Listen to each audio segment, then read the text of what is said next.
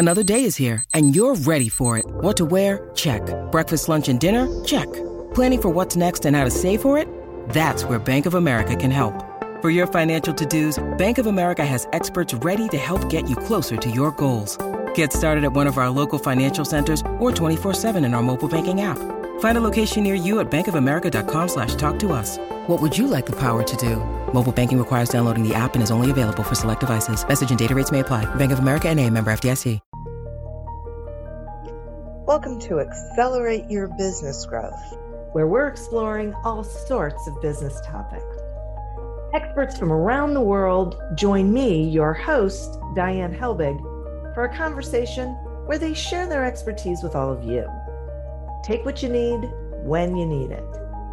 Featured on Inc.com, Forbes, and MSNBC's Your Business, this podcast is recognized as one of the best podcasts for small business sales, leadership, social media, and more. When it comes to business, Accelerate Your Business Growth has got it covered. And now on with the show. My guest today is Bob Wiesner. After 18 years with the world's largest ad agencies, Bob shifted his focus to the individual persuasion of a seller relative to a buyer. He's advised on over 400 transactions in the last 25 years.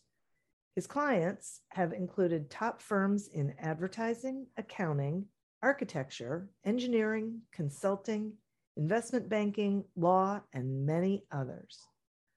Bob has also consulted on Olympic bids, IPOs, and other fundraising engagements and roadshows. Thanks so much for joining me today, Bob. my pleasure, Diane. Thanks for having me.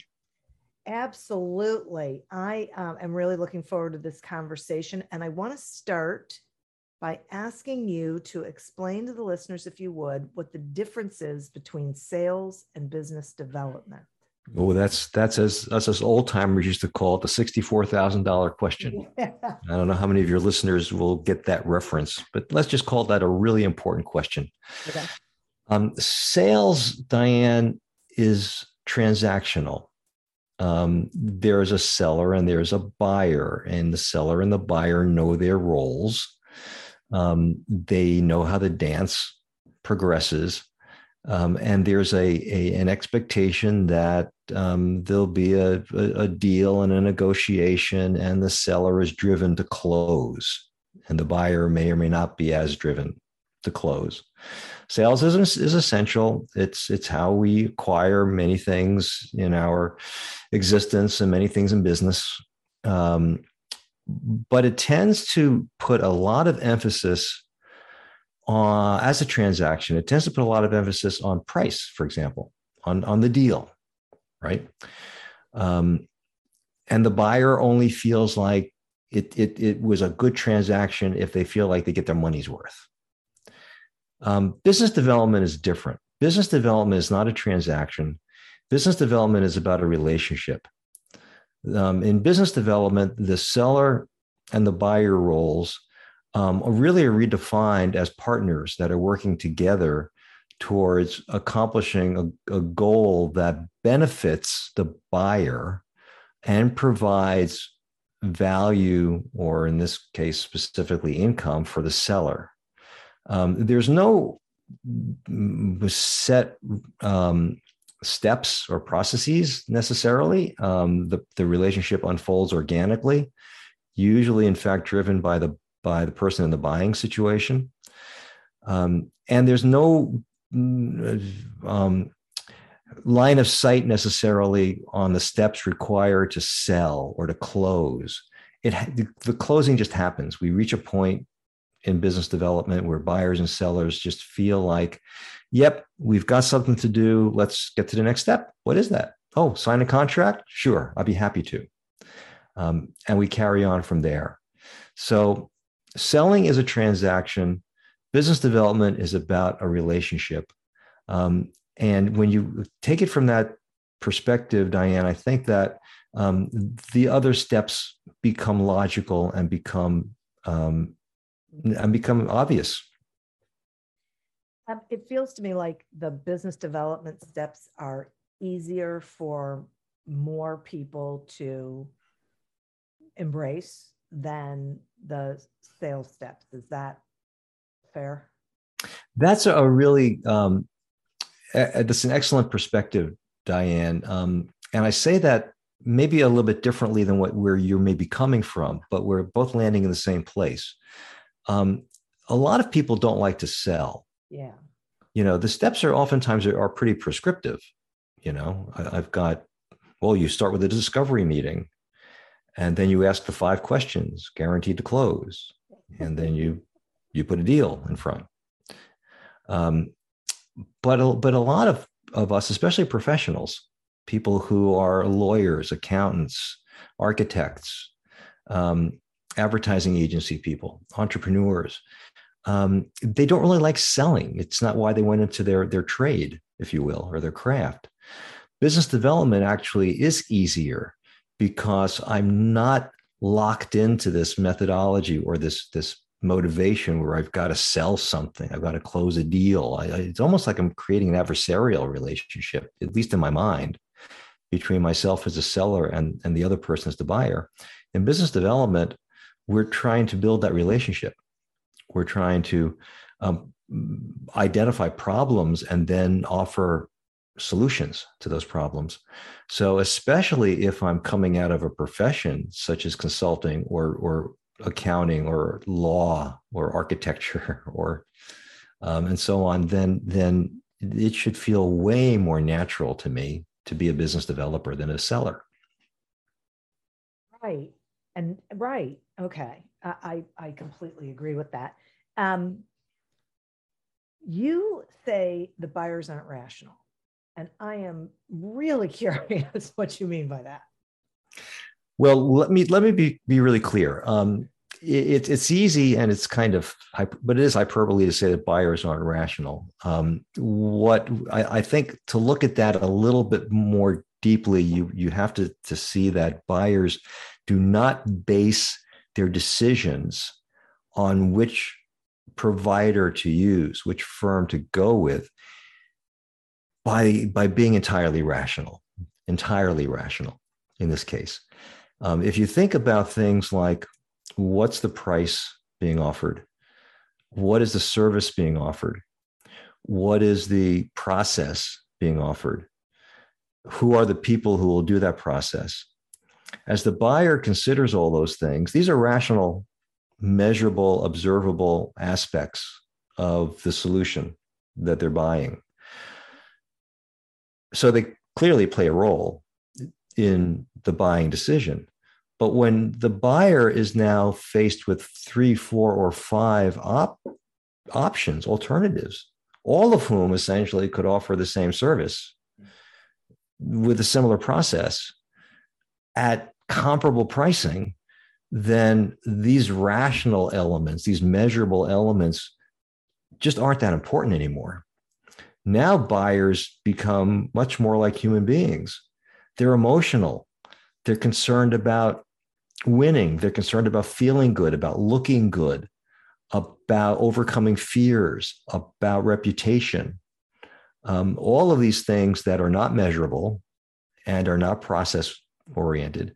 These are those non rational factors that ultimately drive the final buying decision. So when we say that buyers are not rational, we're meaning that the rational elements of, of decision making just aren't as important as we'd like them to be. Instead, it's these non-rational factors that that create a ranking in a buyer's mind as to which provider is is the better one for me to be working with.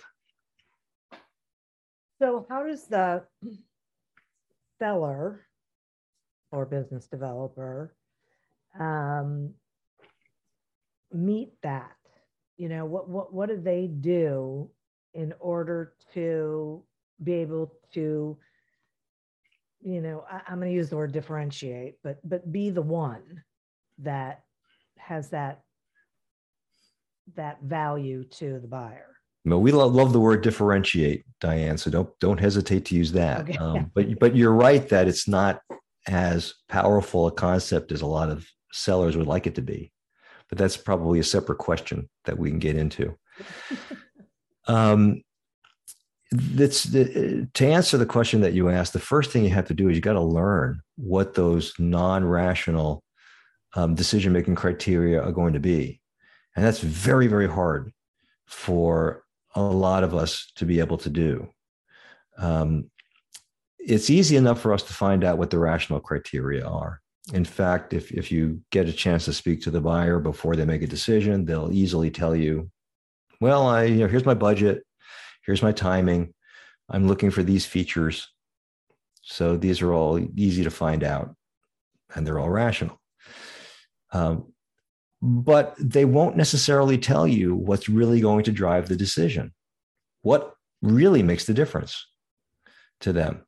So the first thing you have to do is you got to get in there, ideally, as far before, as long before they're actually going to be selecting a provider as you possibly can.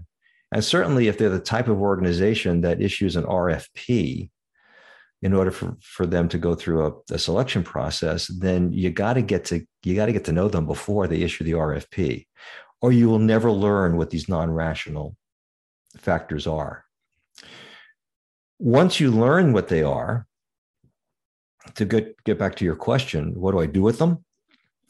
Then what I have to do is I have to be able to frame my my messaging so that I can either explicitly or implicitly be aligned with what those motivations, those non-rational factors are going to be if so, if I learn that somebody is is just reluctant to hire a firm that's new in the market because you just haven't done it often enough or you haven't done it for me often enough that's a that's kind of an emotional issue. There's a, a fear factor in there i've got to be able to overcome. My messaging therefore has to be has to address reassurance and security and evidence that I am actually effective. And even though I'm the new kid on the block, I can get the job done for you. Or maybe I, I, I, I, spin that message in a different way. And I say, look, because we're new, we're not going to do the same old stuff that everybody else does. We're new. We're going to give you a different approach. We're going to help set you apart. We're going to do it faster or cheaper or better than is typical in this business. So by by learning that I'm I, I the buyer that the buyer is um, reluctant to bring in someone new, even though they say they they're more than happy to. I, I can play to that in my in my messaging, and I can start to to use your word accurately differentiate myself from the other guys. I see.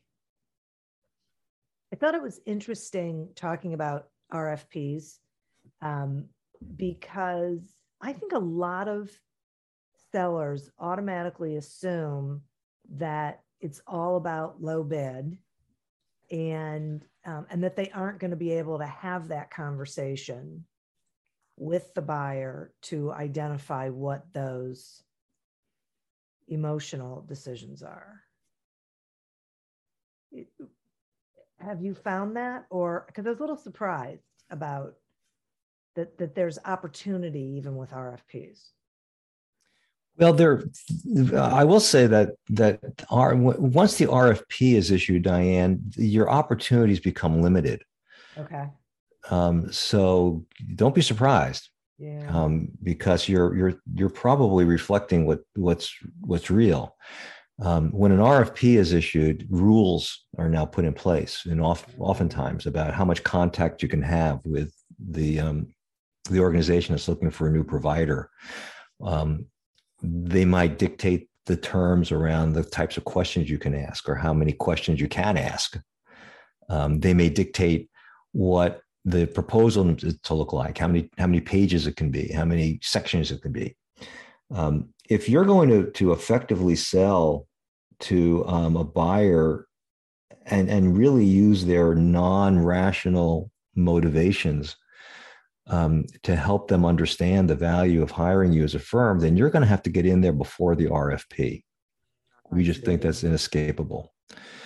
Um, you're going to have to build a relationship um, and have conversations with people before they're actively searching for a new provider in your space, in your category. Um, that's when they'll be more open to to the conversation, to letting them ask you questions, to giving you information that could be valuable to you. Um, so we encourage our clients with with absolute certainty that if you want to be a if, if you want to be effective in business development and you want to win more often, then you must establish relationships with those companies that you want to do business with before they're actually in the market for a new provider. Boy, I think that is really important. I love that. When you need mealtime inspiration, it's worth shopping Kroger, where you'll find over 30,000 mouthwatering choices that excite your inner foodie. And no matter what tasty choice you make, you'll enjoy our everyday low prices, plus extra ways to save, like digital coupons worth over $600 each week. You can also save up to $1 off per gallon at the pump with fuel points. More savings and more inspiring flavors make shopping Kroger worth it every time. Kroger, fresh for everyone. Fuel restrictions apply. Hi, my name is Sarah, and I want to tell you about my podcast called Can I Offer You Some Feedback? I'm a business consultant and executive coach with over 20 years' experience in change management, leadership development, and naturally providing feedback to high performers. My podcast is for those of you who have a complicated relationship with feedback, whether giving, receiving, avoiding, or seeking, feedback is essential for our development. In each episode, you'll hear from real people across industries with their ideas, perspectives, and best practices on feedback. I'll also be sharing business bites with you simple explanations of organizational tools, management techniques, and leadership philosophies that will help you and your businesses thrive. You can listen to Can I Offer You Some Feedback on your favorite podcast app or learn more at evergreenpodcasts.com. Yeah, our our our, our um success, the success of our clients, is really based on making a, a, shift um, from a mindset that says I need to get as many RFPs as I can, um, to a mindset of I need to to be talking to clients that I want to do business with, um, and maybe that they'll never issue an RFP because they'll just love me. Right. and I can get work out of them without having to even go through a pitching process. Yeah. Um, when when you open yourself up to that opportunity, um, it, it, frees you to be more effective, to be more focused. You know, imagine. I mean, how many are organizations who are listening to this podcast right now have been driven to get more and more RFPs, get more and more pitches, get more and more proposals out there and then imagine how much more effective you could be if instead of spending all of that energy across this wide number, this, this great number of RFPs and proposals, if I just had fewer to pursue, um, if I'm more and more selective about who I want to do business with, and I take the same amount of energy and I now apply it against a smaller number of opportunities, imagine how much more effective I could be in pursuing those businesses, pre or post RFP, both actually. Um, and then how much more of them would I win? What would my my revenue look like? What would my profit look like if I if I were to reduce my expenses of how much energy and money I'm putting against losing propositions? Um, everything everything starts to connect, and it all, it all points to one thing, which is build those relationships, get out there pre RFP, establish your value proposition early um, and win more new business as a result. Yeah, I, I'm so about this. I um, one of the things, and I love that. Real what I what I'm hearing is um, that it really is about business development. That that's the key. It's those relationships, building them, understanding what um, the companies want, what matters to them, how they decision make, all of the, you know, who are they sort of thing, you know, what what what makes them tick. Um, that's the key to identifying are they really a prospect? You know, are, are they really someone you want to work with? And then you're there when they have a need, you're already in the mix, you're already in the conversation. That is so true. It is just so true. Imagine the, the, go back to that difference between transactions or sales and business development, sales and business development. If I'm in a selling mode, so I'm in a transactional mode, I pick up the phone, either real or euphemistically, and I contact a lead or prospect. What questions am I going to ask them? Are you looking for a new accounting firm? Are you looking for to fill any opening open positions? Um, I ask them if you have a need. If they say yes, then we talk about, well, I can do that cheaper, or here's how I would do that. If they don't have a need, then what do I do? Well, here's my business card. Give me a call when you need somebody. Right. Um, and then I'm off to the next one. It's almost like a boiler room operation. Yeah. Uh, and I don't mean to I, I, look. I'm not trying to be disrespectful to people who are professional sales. As I said at the beginning of the podcast, there's a, a clear and important role for transactional selling. But from our perspective, if you're in a transactional mode, it's very different and less effective than if you're in a business development mode. In this case, I call a client or a prospect. And I'm not asking them if they need a new provider. What I'm asking them is, so how's your business going? Have you considered? Um, how are you dealing with this this change in power structure structure within companies where where it's gone from the employer to the employee? How are you handling the Great Resignation? Um, what are some of the things that are challenging you in terms of potential changes in the tax code? Um, we're having meaningful conversations about important business issues that are increasing my value potentially to that prospect.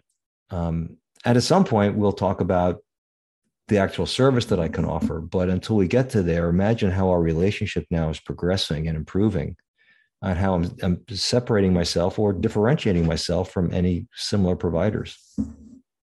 Yeah, definitely. And and the and the buyer then doesn't feel like they're being sold, right? They they feel like they're exploring a conversation around things that matter to them. And if it leads in that direction of, you know, what, once we know what really matters to them and who they are and you know how they operate then it, they're more open to having that conversation. Sure. You become a, a, a, an advisor to them not not a salesman to them. You know we you know i've, I've used at least one terminal term so far that's dated me um, you know i'll use another term now that that dates me but but what i want to do as a business developer is i want to be on their speed dial um, and whenever they have a business issue, even if it's not something I can solve directly through my, my service, I still want them to call me. Yeah. To feel confident enough to give me a call and, and ask me for my advice. Right. Um, I'm more than happy to give that away because at some point I know that we're going to monetize this relationship because they will need the service that that I offer. Yeah, I'm I'm totally with you on this. I, I um, for me, it's not being in sales mode, but being in discovery mode, being curious, because then your focus is totally on them and not on your quota or, you know, having to meet payroll or any of those sorts of things. So the relationships you end up getting into are more profitable when it's from a business development standpoint. You've used two words, Diane, that that we love. Um, good for you. One is curious, and one is profitable. Yeah. Um, I think business developers, by nature, are more curious. Mm-hmm. Um, they're willing to ask questions. They're in fact even willing to admit what they don't know. Yes. Um, and and and use the prospect to help improve their own knowledge base. Um, yeah. So I think curious, the people who are curious can be excellent at business development.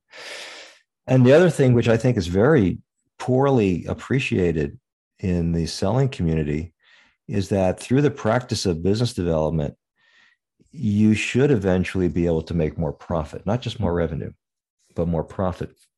That's because of two things, um, maybe more than two but minimally you are in fewer competitive situations you're just more likely to get work without having to bid for it so that ought to make ought to increase your profit Uh, you can hold your price points at a higher level as a result. Um, and you're also more profitable if you choose to measure profit this way because you have not had to um, waste as much money on pursuits that that you're not going to get. Um, you're able to to to be more of a favorite for more of the opportunities that come your way uh, because of that differentiation that you mentioned earlier, and as a result, um, you win more often, and that just increases your return on investment for your new business efforts. So I'm so glad that you just said that. And let's talk about ROI because you say that a lot of companies aren't even aware of the ROI of their business development efforts. And I'm really curious about why that is. And maybe if you can explain why they should know their ROI, we can change that. I certainly hope we can. Um, uh, it's it's a great area for exploration, and thank you for bringing it up. Um, first of all, a lot of companies, as you said, don't know the ROI on business development because they don't regard business development as an investment. They look at it as, as, as an expense. So it sits on their expense line. Here's the money I'll spend on travel. Here's the money I spend on um, marketing. Here's the money I spend on sales materials.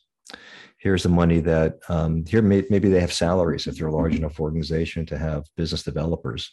Um, so it, they just look at the expense and then at the end of the day they have a goal you know did your revenue number hit a million dollars two million dollars ten million dollars whatever the number is um, and that's if they hit the goal that's fine it justifies the expense what they fail to measure really understand is that each one of their pursuits all of their activities have a cost to it um, for me to pursue a particular opportunity i have may have had to invest not just a share of the marketing dollars or a share of these of the um, uh, materials dollars, but I may have, but I, I put time into it, right? And time is money.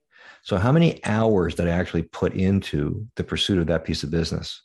And what's the cost of those hours to me for pursuing that piece of business? Um, and what's the what was the return that I got from that piece of business?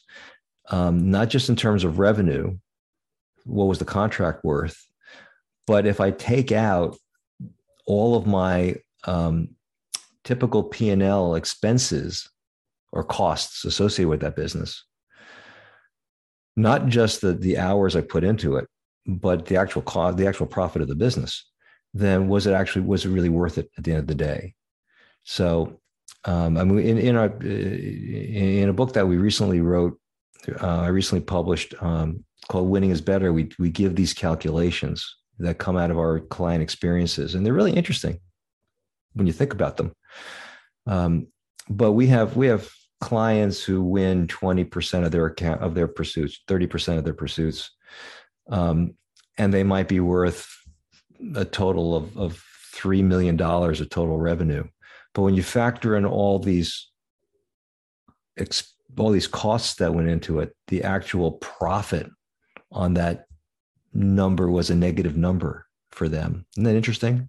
Yes. They grew their revenue by 3 million, but net profit associated with that revenue growth was actually negative. Um, when you take that same investment that I mentioned earlier of hours and marketing materials and so on, and apply it more smartly be more selective about who you're pursuing, pursue it better, pursue fewer. Um, you could take that same $3 million of revenue um, and you could turn it into a positive profit to the company. And now you're starting to talk ROI in a meaningful way. You take it a step further and be even smarter about your business, and you can take that 20% win rate for $3 million and turn it into a 40% win rate at $6 million. Um, or if you're really getting better about doing the things we talked about earlier in the podcast about getting out there before the RFP and building relationships and, and therefore gaining more revenue, holding your price points higher, instead of 40% wins and, and, and, and $6 million of revenue, 40% wins is now worth $7 million in revenue. Um, bigger tickets that you're selling. And now look at your profit. So when you start to look at ROI on new business, you start to realize that a lot of the decisions that we're making about how we're going to invest our energy and what we're going to actually choose to pursue are inefficient decisions. They're, ineff- they're, they're actually costing you money. Um, whereas if you if you reinvested differently, you could actually grow profit, grow your company, increase your morale, reinvest in your company. I mean, just all kinds of positives that can occur from that. You know, what's interesting as you were talking about that, Bob, I um, started thinking that it's not just the buyers who aren't rational thinkers. Um, a lot of times the seller isn't. You know, they, they I mean, I've noticed that a lot of sellers will decide that they want a particular piece of business, say because it's large and it that that having that client name on their website is going to be a really big deal, but it costs them, they lose money every time they engage with them. So, you know, that they're not necessarily rational either. Oh boy, is that true? That's a great observation too. Um, how many of, of, of your listeners, I wonder, um, I certainly have done this, maybe you have too as well, Diane, thought that, um, well, let's get a foot in the door. Yeah. Um, here, here's this is not a lot of revenue, and it's not really a project that um, is our our core sweet spot project, but we can do it. We'll we'll do okay, and we'll get our foot in the door. You know, we'll build a relationship, and then we can talk later about the real important stuff. We've all done it the, the question that becomes is how often does that foot in the door strategy actually lead to the big work that you really want, to the top level relationship that you really want, as opposed to pigeonholing you into just only doing that work. And then I'll think about all the money you spent, all the effort you took to build that relationship, just so you can get that little tiny piece of work that didn't build, that didn't turn into anything. Exactly. You know a rational person one could argue wouldn't necessarily do that. But you know the irrational or emotional business developers do make those kinds of decisions and uh, they don't serve you as well as you think they're going to. Right right exactly this is so interesting i, I hadn't really ever looked at it that way it's really challenging right i mean you know if it was easy, everyone would be doing it. But mm-hmm. well, look, our, our goal is, is to stretch people's thinking. Um, you know, sales, sales, business development, it, it all involves human beings.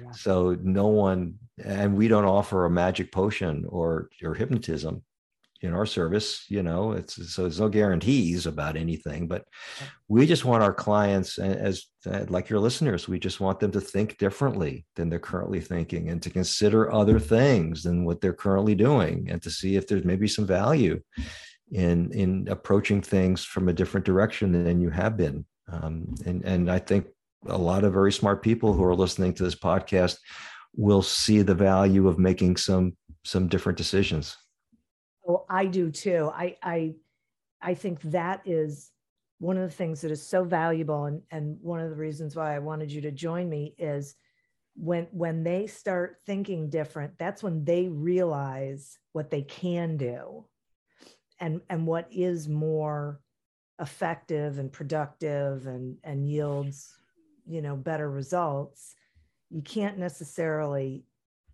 tell them but by having these conversations and just you know asking questions and positioning things they can come to it. Like just as we were having this conversation and i realized things i hadn't realized before it's the i think the listeners are going through that same sort of you know process those ahas are going off. I can almost hear them right now. Yeah. Me too Oh, which is why I'm so grateful that you spent this time with me. I, I really um, very much enjoyed this conversation. There is so much more we could talk about, but we don't have time today. Maybe you'll come back. And oh, oh Diane, thank you. I would love to. This has been a lot of fun. Um, oh, you, you can't see the big smile that's been on my face throughout the entire the entire call. Thank you so much for for inviting me and and for uh, some really smart questions. I appreciate it. Absolutely. And will you please tell the listeners how they can find you, how they can find the book that you mentioned, and anything you think they should know, please? Sure. Well, please do um, connect with me. It, uh, it's Bob Wiesner. I, am sure that my name is spelled correctly in your show notes. Um, and you can find me on LinkedIn. Um, that's the easiest way. Um, and connect with my company called the Artemis Partnership. Um, we uh, are regularly putting out thought leadership um, ideas, you know, just like we talked about to expand your thinking.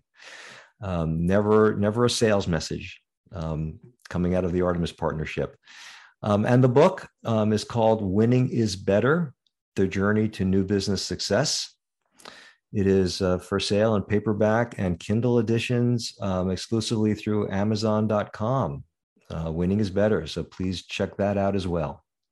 Excellent. Thank you. I will make sure all of that is in the show notes so that people can get to it. And and once again, thank you so much. And listeners, thank you. You are who we're doing this for. Thank you for tuning in to this episode of Accelerate Your Business Growth, a production of Evergreen Podcasts. Discover more episodes of this podcast and explore others at evergreenpodcast.com. As always, continue to prosper and be curious. And if you're looking to get your sales strategy headed in the right direction, pick up a copy of Succeed Without Selling on Amazon or wherever books are sold. Until we meet again on another episode of Accelerate Your Business Growth, goodbye and good day. Coming up on 5 Minute News. I'm Anthony Davis. You might think it's partisan because maybe it's critical of one side or the other, but it's not. It's just the truth. And I think that's also something that's kind of unusual for Americans listening to the radio or to podcasts because the news landscape in the States has been so partisan for so many decades. So, Five Minute News is verified, truthful, independent, unbiased, and essential world news daily.